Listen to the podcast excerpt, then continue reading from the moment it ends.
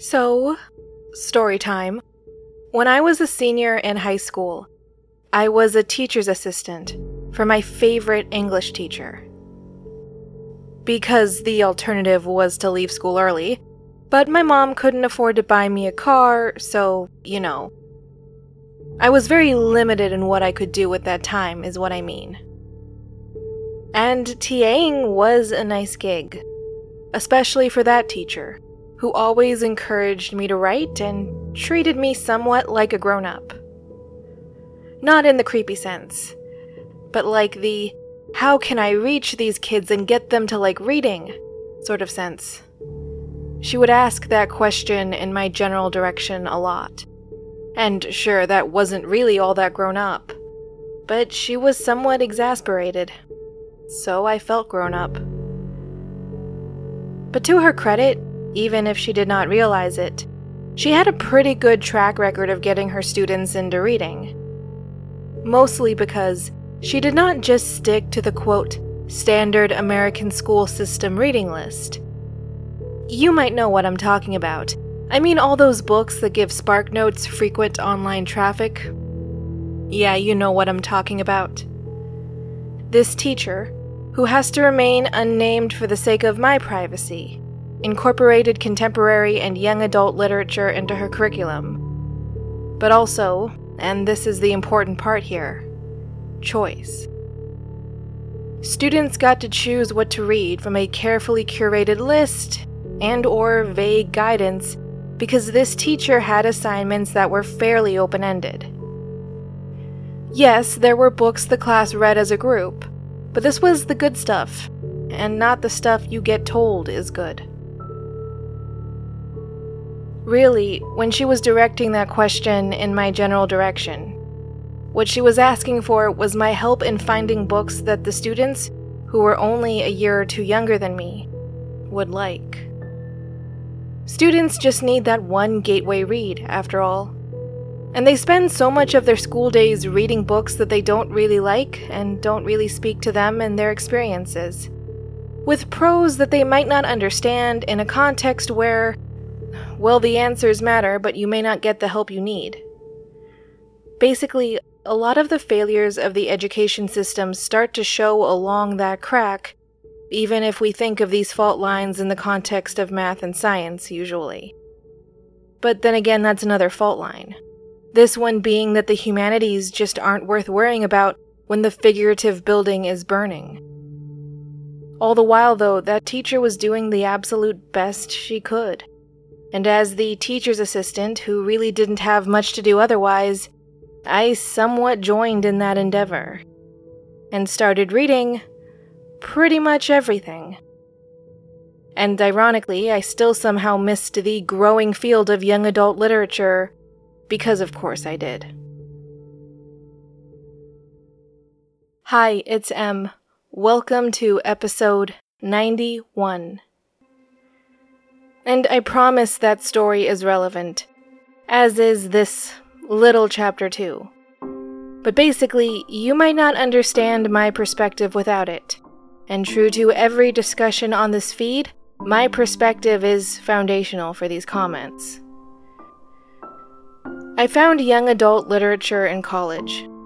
These coming of age and coming into yourself stories completely engrossed me. They were absolutely fascinating, and I had to have more of them in my life.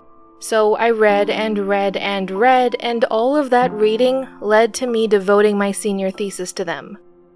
Or more specifically, I devoted my senior thesis to young adult dystopian literature and the connection between it and the social contract tradition. Also, shout out to all the recruiters or employers who decided to get my hopes up when I was looking for a job by calling me for what they called an interview, but was really just an excuse to ask me about my thesis. You all suck. Anyway, the underlying premise of my thesis, or one of them, was that the various series within that field hit enough of the same beats and or themes that I could make such a sweeping characterization. After all, I wasn't dealing with the details or the individual messages or methods. I was dealing with the notions of personal dignity and recognition, things that are staples of modern YA. Or so I argued. It was this whole part of a thesis that was potentially needlessly long. Like, nobody gave us a page limit, and I'm pretty sure administration regrets that now. Like, that's my college legacy. At the time, I thought it was a somewhat brilliant observation that YA Lit was just not taken seriously, and I was leading that push for seriousness because I was demonstrating a connection that academics were reluctant to admit was there. And why were they reluctant? Either they didn't know and or they were too pretentious to try and learn. Or maybe like I found out. And hear me out when I say this because I don't mean this to be mean or critical, only factual. All of that reading was outright exhausting. Here's the thing if you want to replicate my experience, just watch the same three or four season show on Netflix nonstop for about a year. 85% of my reading during my senior year of college was young adult dystopian literature, and another 10% was my assigned readings for school. In that 10%, you can also include the political theory books I was reading for that same thesis. Basically, because I was arguing that the nature of this genre heavily influenced every book series released under that umbrella and made it possible for me to frame this argument around the phenomenon and not around individual series, I had to read every young adult dystopian book that was out there. And this was at the height of their popularity, so I also had to contend with release schedules. Now, obviously, I didn't incorporate every book that existed into the thesis itself. That would not have been practical. And neither was reading YA Lit until and well beyond my burnout point, but I did do that bit. Because once the thesis was done and turned in, I pretty much never picked up a young adult book again. Now, there were some exceptions, but usually for writers I had some sort of prior established relationship with. But that was it. And yeah, I kind of missed it. I mean, there was a reason I got into YA in the first place. I think of young adult literature as the sort of story that's about coming into yourself a self discovery against the odds sort of thing. It's a type of growth, yes, but it is a very specific type of growth. And it's the sort of theme that, while important to me, is undoubtedly important to a lot of people, particularly young people who are finding their way for the first time. So, with that in mind, I can't really say that I fell out of love with YA. I just couldn't continue that relationship in the same way. And now we get to the point in the story that is actually relevant, because today I want to talk about A Song of Wraiths and Ruin by Roseanne A. Brown. A book that you wouldn't think I'd ever pick up considering it's a young adult book, and young adult literature is like the high school, or in this case, college flame that I drifted further away from after an intense year of romance. And hey, fair enough. I was skeptical too when I saw that the book was sorted in the young adult category, though at this point I could not know for sure. But you know, it for one has an absolutely beautiful cover, and two, it had a premise that matched. That premise read, in part, the first in a gripping fantasy duology inspired by West African folklore, in which a grieving crown princess and a desperate refugee find themselves on a collision course to murder each other, despite their growing attraction. Another website had the more fun and more concise line What if Aladdin and Jasmine had to kill each other? And with those things in mind, there was really no going back. I had to read that book. And apparently, I was not the only one, because I found the celebratory tweet from the author Roseanne Brown when her book hit the bestsellers list, and that's how this all started from my side of things. And sure enough, that made the book somewhat hard to get. and I did not want to resort to getting it from the place that should not be named because, well, I don't know, I just didn't want to. But anyway, my local bookstore was able to get me a copy in what was the fifth order I've made during this pandemic. I'm working on a research project, I promise. And yet, this is still technically a problem.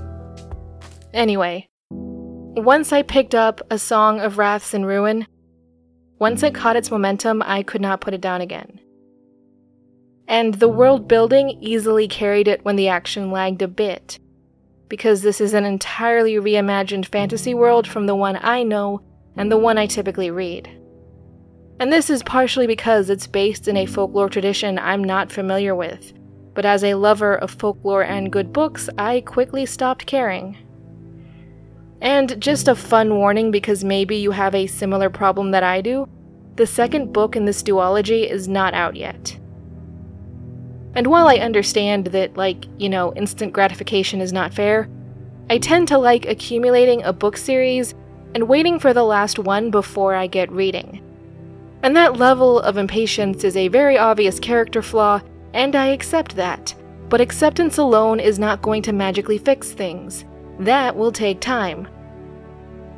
Also, this book was just incredibly gripping, and the ending tightened a grip it clearly had on me that I wasn't aware of, but you know how that goes.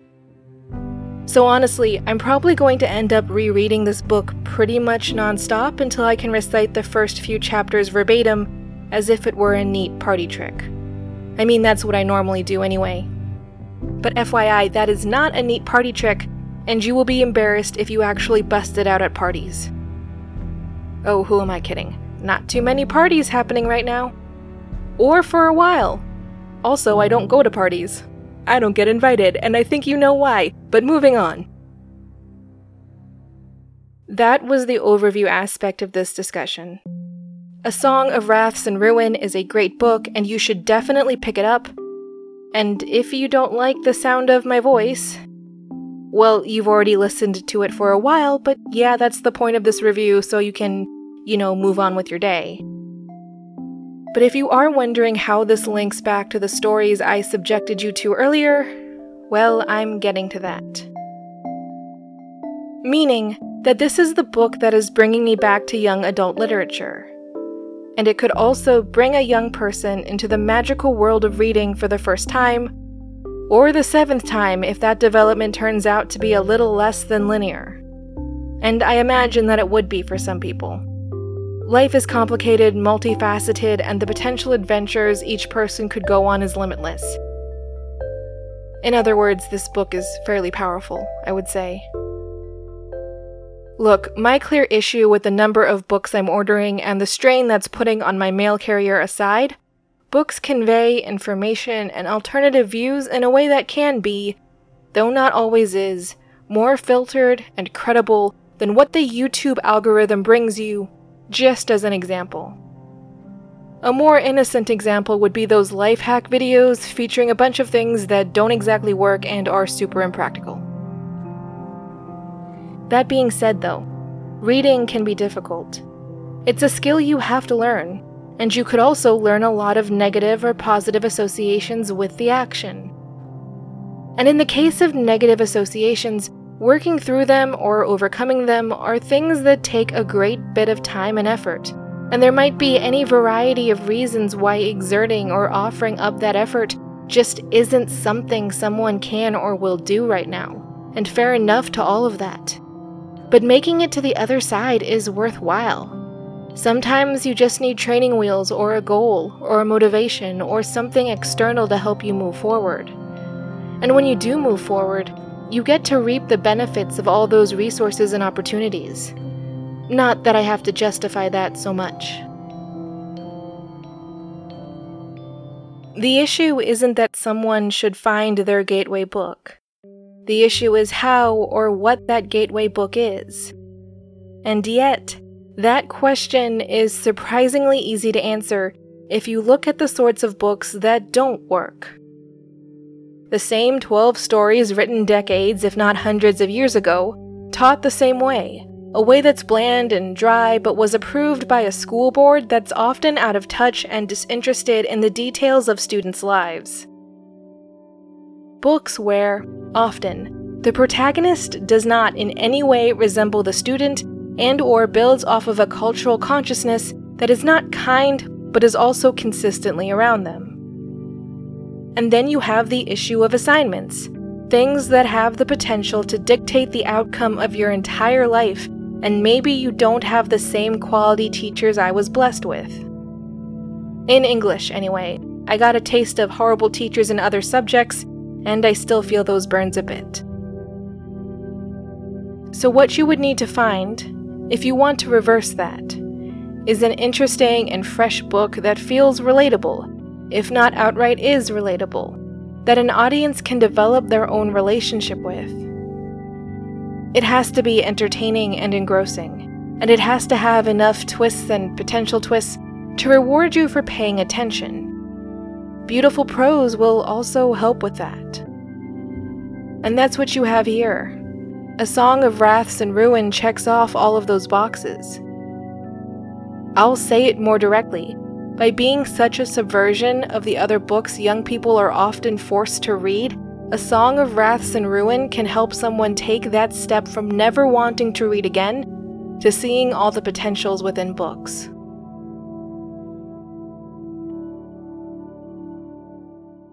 One way in particular that it does this is through the strength of its characters.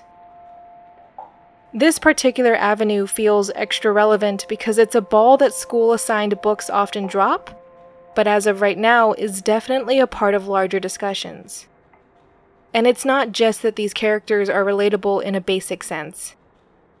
You have Malik, a refugee who's trying to build a new life in a relatively safe desert city far away from his war stricken home. He loves his sisters, he looks after them, and their well being is a major motivation for him going forward. All the same, though, he's still got a warm and somewhat soft heart. He's sweet and loving. He just has to kill the crown princess, you know. Not because he wants to, but because he does not have a choice. There's no such thing as a choice when it comes to his family. And that same crown princess, Karina, is a strong female protagonist who is limited by expectations, both that of the person she wants to be and the person everyone is expecting her to become.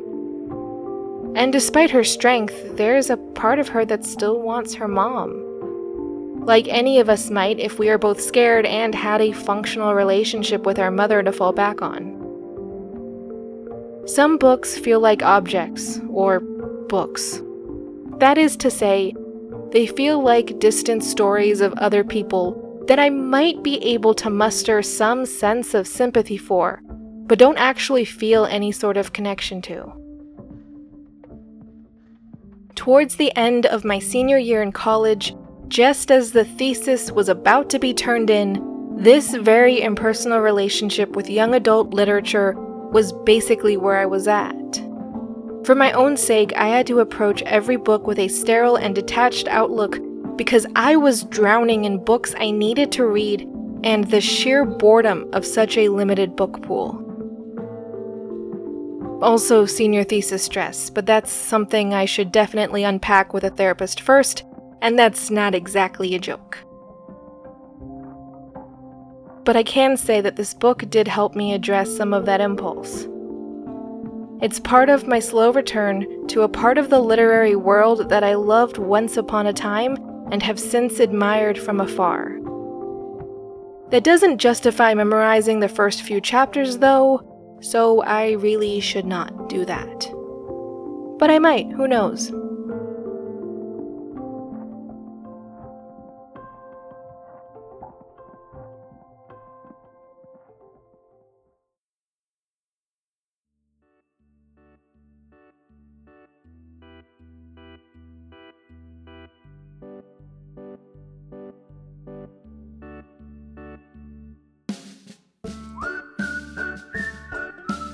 This has been a production of Miscellany Media Studios, with music licensed from the Sounds Like an Earful music supply.